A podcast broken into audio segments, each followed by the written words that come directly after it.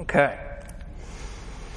Well, with all the events going on in Ukraine and on the news, it's common today now to see images of cities that are just shelled and buildings that are crumbled, streets that are strewn with cinder blocks, smoke rising up to the sky.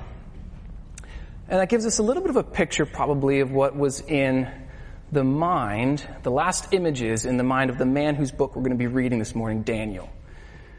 It was the last images probably of his own city, Jerusalem, and the crowning glory of Jerusalem, his temple, which had been leveled and just destroyed by invading armies who came and then took the Jewish people out into exile.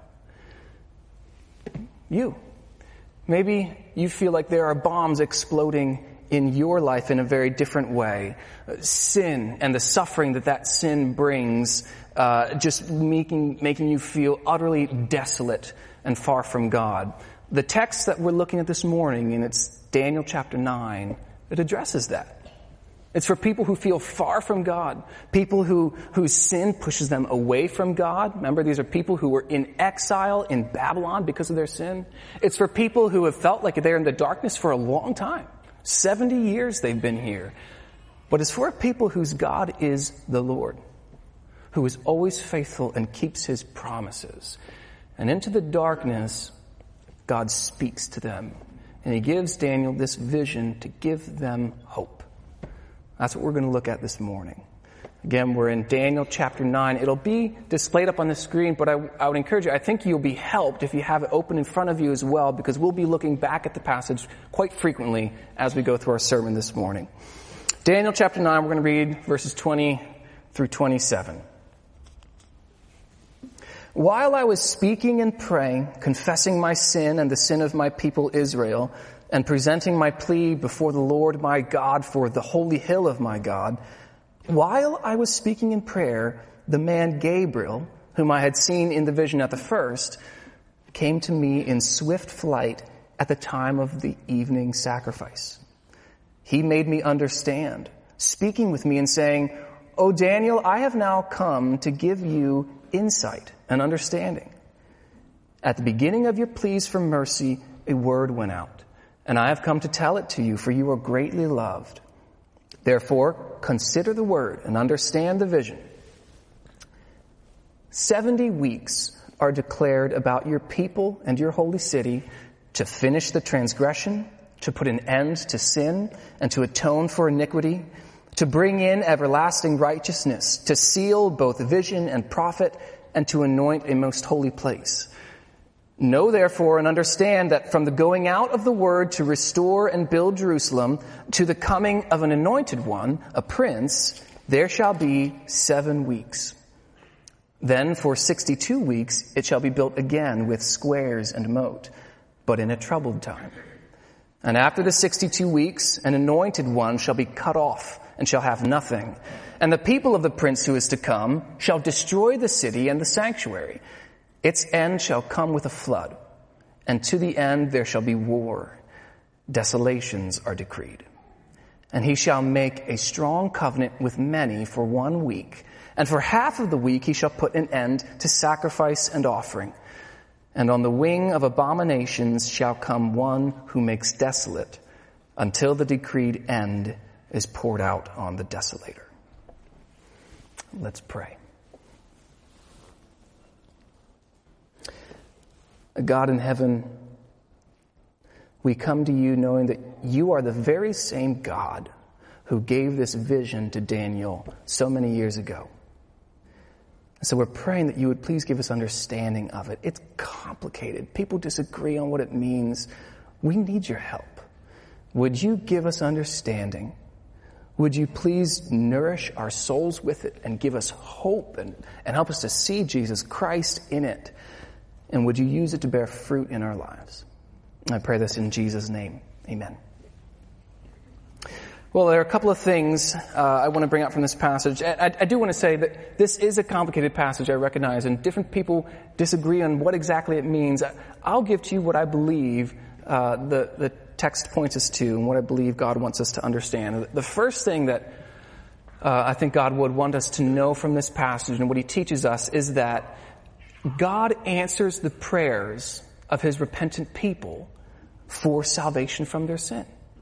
God answers their prayers when they ask for salvation from sin. This vision in chapter 9, don't forget, doesn't come out of the blue. It comes as a response to Daniel's prayer earlier in this chapter that was preached on last week. And it's emphasized that it comes as a response. Look at verses 20 and 21 with me. While I was speaking and praying. And then verse 21, while I was speaking in prayer, Gabriel came. God heard Daniel's prayer, and he answers it. Daniel had been praying for God to restore his city, Jerusalem, to restore the sanctuary, that is the temple in Jerusalem, and to restore the people back to the land. And we read in verse 23, Daniel, at the beginning of your pleas for mercy, a word went out. God responds, and he says, even before the words are out of Daniel's mouth, yes, I will. I will hear you and answer you. And we see in verse 25 that the word that went out when Daniel prayed was the word to rebuild Jerusalem. God pulled the trigger, gave the command to let the Jews return home and rebuild their city and make it happen. Isn't that amazing? That whole nations shifted in history because of the prayer of Daniel.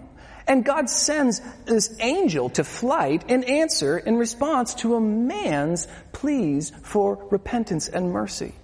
It's like what James says in chapter 5, that the prayers of a righteous man are they have great power as they are working. And we may not get the angel Gabriel coming and interrupting our prayers and tapping us on the shoulder with a vision every time we pray, but I really believe that in heaven we will see incredible ways in which God has answered the prayers of us as a church and we as a people that we will never actually see here on earth. Therefore, brothers and sisters, pray. Pray with assurance, knowing that God hears you when you pray to be saved from your sin. And that's true for all of us. I want us all to pray, but I especially want to encourage those who this morning, like Daniel and the Jews, who felt far from God, who feel in this room now like they're in darkness, who feel like them far from the Lord. Turn to God. Seek his face in prayer. Repent of your sins and ask the Lord to complete the work in you of redemption. Now, for us, that means we're not asking for God to take us from Babylon over to Israel, but rather it's asking for Christ's Spirit to bear fruit in us. It's asking for Christ's Spirit to root out particular sins in us. And ultimately, it's asking for Christ to return, to put an end to sin forever, to cast death itself into the grave, and to take us to be with him in glory. And like Daniel, who prayed in this passage during the time of the evening sacrifice, brothers and sisters, our prayers are like sweet, pleasing incense that rises up to God and comes into his nostrils. He loves them, he hears them, and he acts upon them. So pray. God answers the prayers of his repentant people when they ask for salvation from their sins. But secondly, this morning, God has his own timeline for our salvation. That's another thing that we can learn from this passage. God has his own timeline. Look at verse 24 for a second.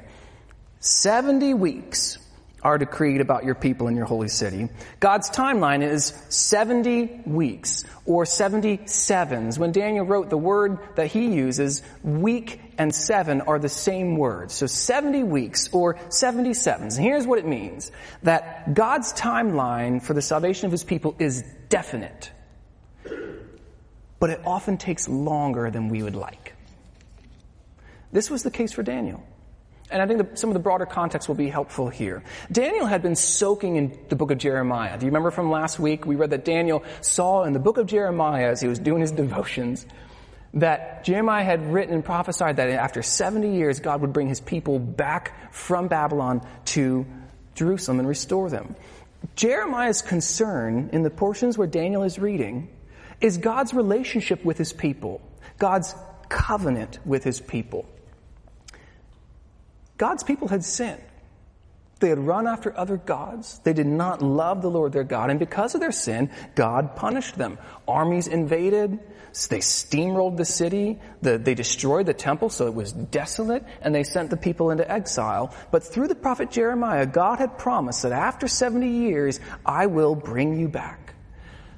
But he made an even greater promise, too, through Jeremiah.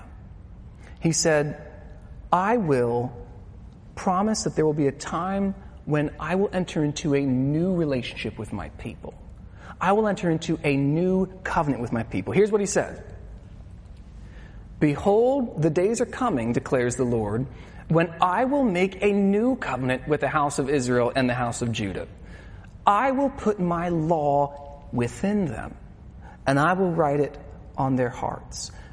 Jeremiah is looking ahead to a time when God would relate to his people differently, where he would not just give them laws written on tablets of stone that they would constantly break, but instead he would give them new hearts. He would actually write his law on their hearts so that they wouldn't always be disobeying God, wouldn't always be running away from him, and therefore wouldn't always be bringing the curse of God's law on them. I think that this is what Daniel wants when he prays his prayer in chapter 9. And God's reply to Daniel is, yes, I will restore Jerusalem and I will return the Jews to the land, but establishing a new covenant with my people and making them holy will take longer than just 70 years in exile. Instead, it will take 70 sevens. I don't think that's meant to be a specific number of years, the exact number of years when God would establish his relationship and his new covenant. Rather, I think it's symbolic. It stands for a complete duration of time. Do you remember when Peter came up to Jesus one time and he said, Lord, how often must I forgive my brother who sins against me? As many as 7 times? And what did Jesus say? I do not say to you 7 times, but 77 times. In some translations, even say, I do not say 7 times, but 77s of times. What do you think Jesus is saying here? Yes, Peter, bear with them 77 times, but on the 78th, let them have it. Just rip into him. No, he's not. Jesus isn't saying that. He's saying always forgive him.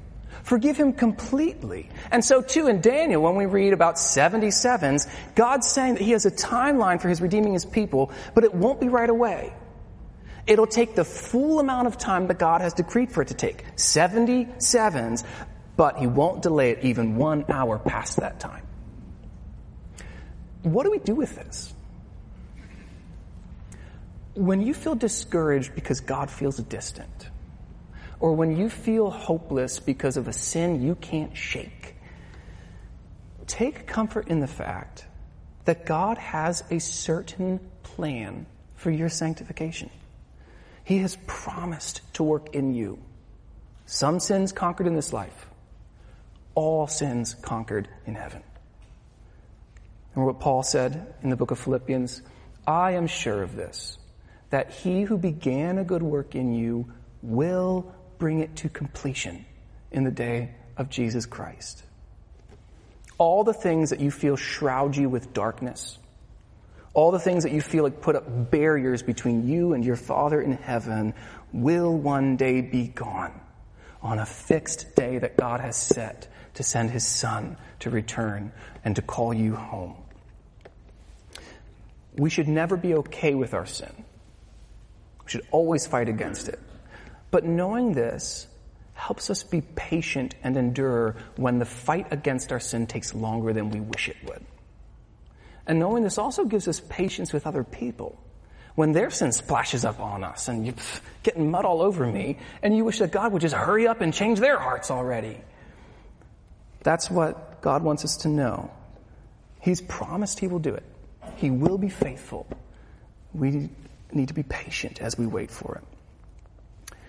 Well, thirdly, this morning, I think that this text tells us that only Christ saves us.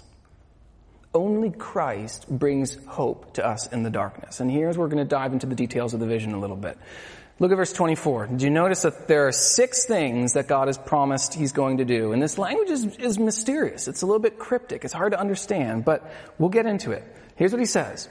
77s are decreed about your people and your holy city to finish the transgression, to put an end to sin, to atone for iniquity, whatever that means, to bring in everlasting righteousness, to seal both vision and prophet. What's going on there? To anoint a most holy place. Okay.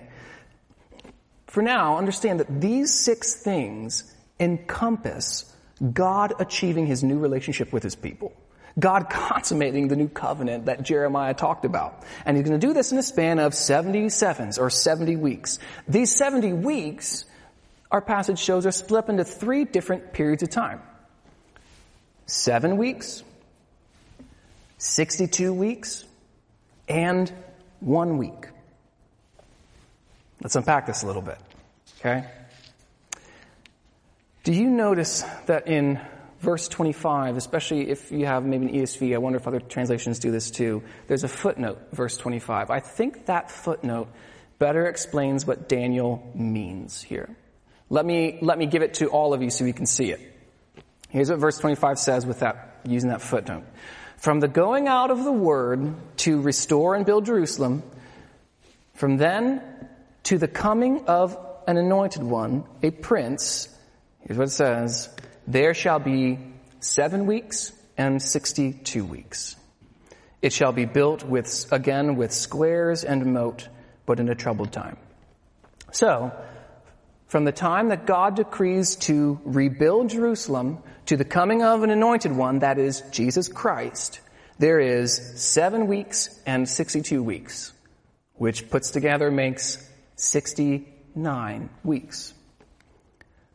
Many people think, and I agree with them, here's where we're going to look at these 3 periods of weeks, that the 7 weeks are from the time when God says that Jerusalem should be rebuilt to the time when Jerusalem is actually rebuilt. It's a relatively short time.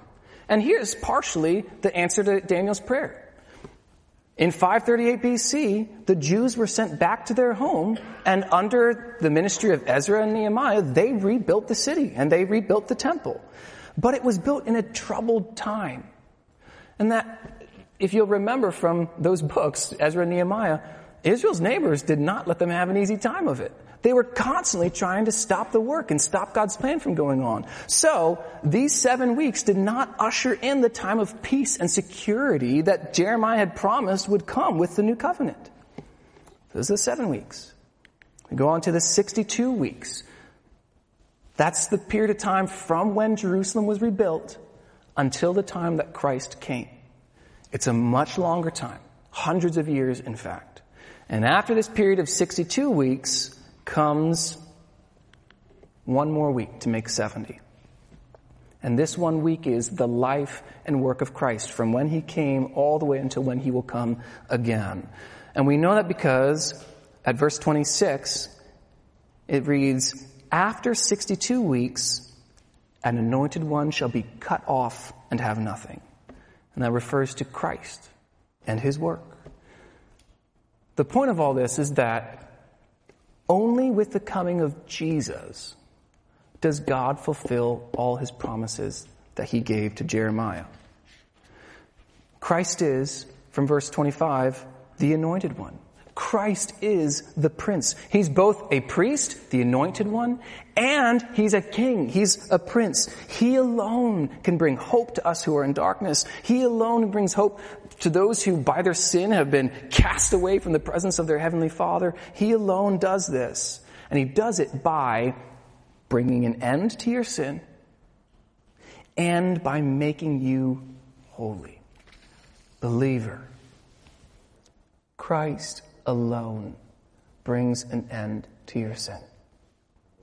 Do you remember those 6 things that we read in verse 24 God would do? Look at the first 3 for a minute.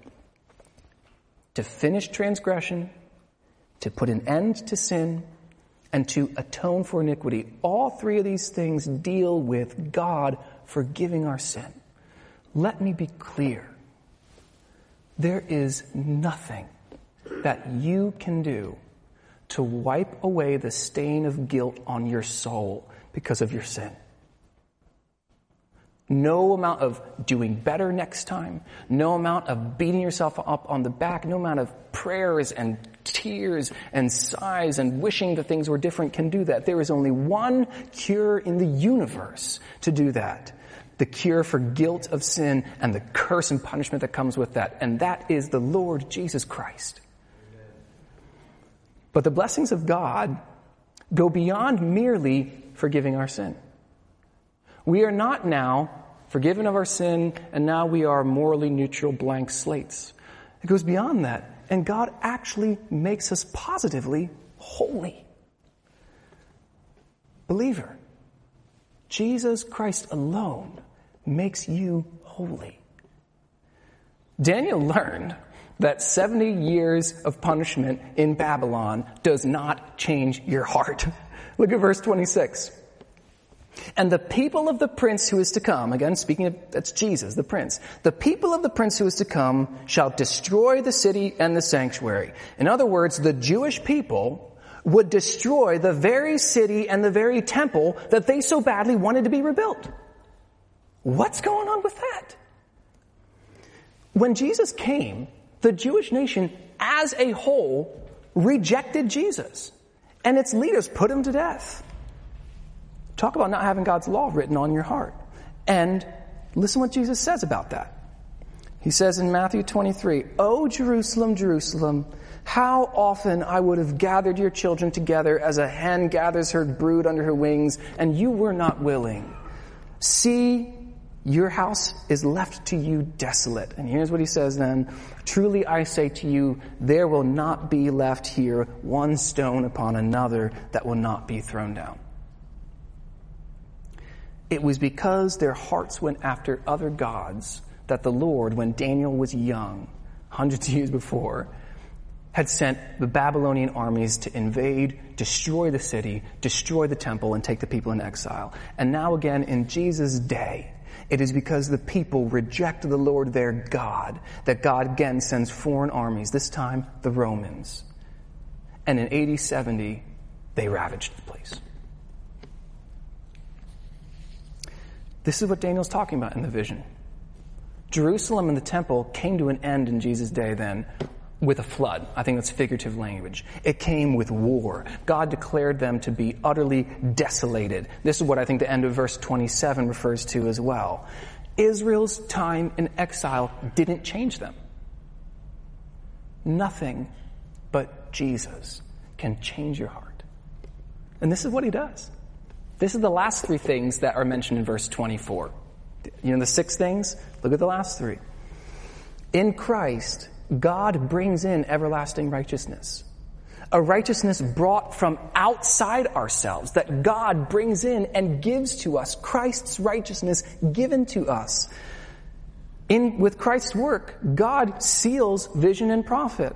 He talks about seal in the sense here of authenticating something, proving that it's true, vindicating it, saying it is going to be true, it is going to happen. And it's speaking here of all the visions that God had given to the prophets in the Old Testament, like Jeremiah, promising to write his law on his people's hearts, promising to give them new hearts, promising to enter into a new everlasting covenant with them. By Christ's work, God did indeed do this. In Christ, all the promises of God are yes and amen.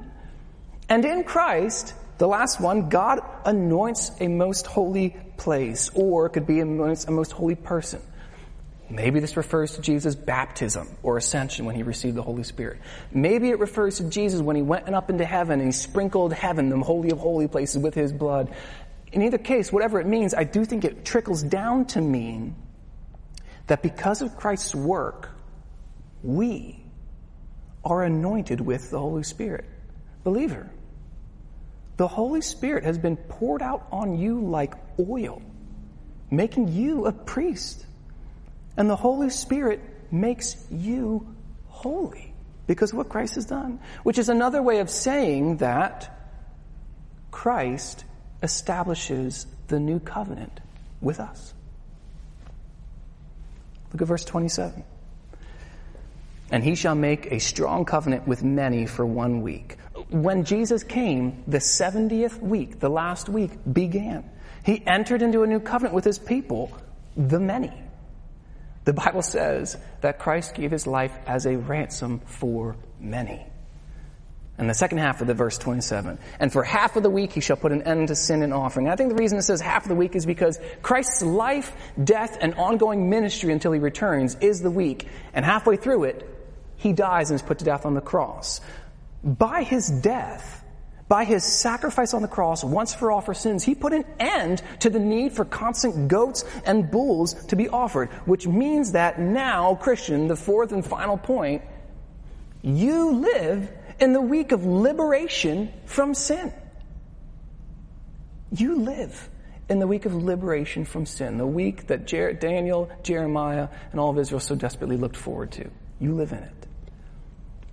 We live in the 70th week, a week that will end when Christ returns. And that's emphasized by the fact that it's called the 70th seven. Let me show you. It's a wonderful thing.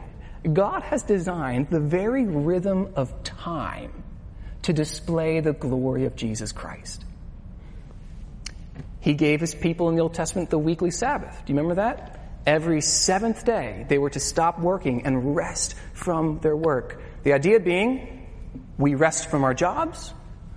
We rest from God, from trying to earn our salvation. It was a picture of God's saving us. But not only did every 7 days they were told to rest, similarly, every seventh year was supposed to be a rest, a Sabbath rest for the land. The people weren't supposed to sow crops. They weren't supposed to reap crops. And again, it was a picture of how God were to save us. But it goes even further. Every 7 periods of 7 Sabbath years, that is every 49 years, every 7 periods of 7 years was called a year of Jubilee. Trumpets sounded. Liberty was proclaimed to people who had sold their land or themselves because of the debts that they had, and they were told that they were free, and they were restored to their land, and it was a picture of what Jesus would do spiritually in us, in setting us free from sin. By calling the time that Jesus would come, and by calling his week the 70th seven, it's like saying that Jesus' work is a year of Jubilee on steroids. It's not just a period of 7 sevens, but it's a period of 70 sevens. It's like saying that it's intensified to the max degree. And this is exactly what Jesus did. About Jesus, we read from Isaiah the prophet. Oh, I went the wrong way, excuse me. The Spirit of the Lord God is upon me, because the Lord has anointed me to proclaim liberty to the captives, to proclaim the year of the Lord's favor. Christian, we are not trapped forever in an endless cycle of sin and God's curse on it. Sin and God's curse on it that we cannot get out of. By the power of the Holy Spirit, you have been set free from the bondage of sin. It is no longer your master. Remind yourself of that when it crouches at your door to devour you, when all feels dark, when you feel far from God. And similarly, Satan, the strong man, has been bound. When he tries to overwhelm you, do not fear. He is not your master. You do not belong to him. He has no claim over you.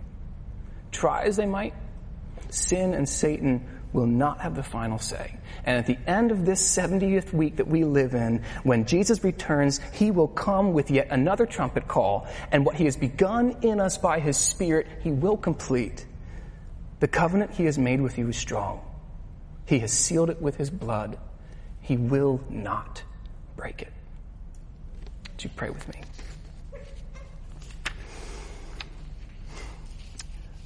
God, we thank you so much for what you've told us in your word. And we thank you, too, that we live in the week that Daniel and Jeremiah and Israel looked forward to for so many years. We thank you that we get to enjoy the blessings of being in this new covenant, of having your law written on our hearts, of being made righteous, of our sin being forgiven, of being made holy, and the hope of heaven that we will enjoy one day. We pray that for those in this room who are feeling overwhelmed, who feel in the darkness, feel like their sin has them by the throat, that you would encourage them, that you would give them endurance to persevere, and that you would complete the work that you've begun in them. In Jesus' name we pray. Amen.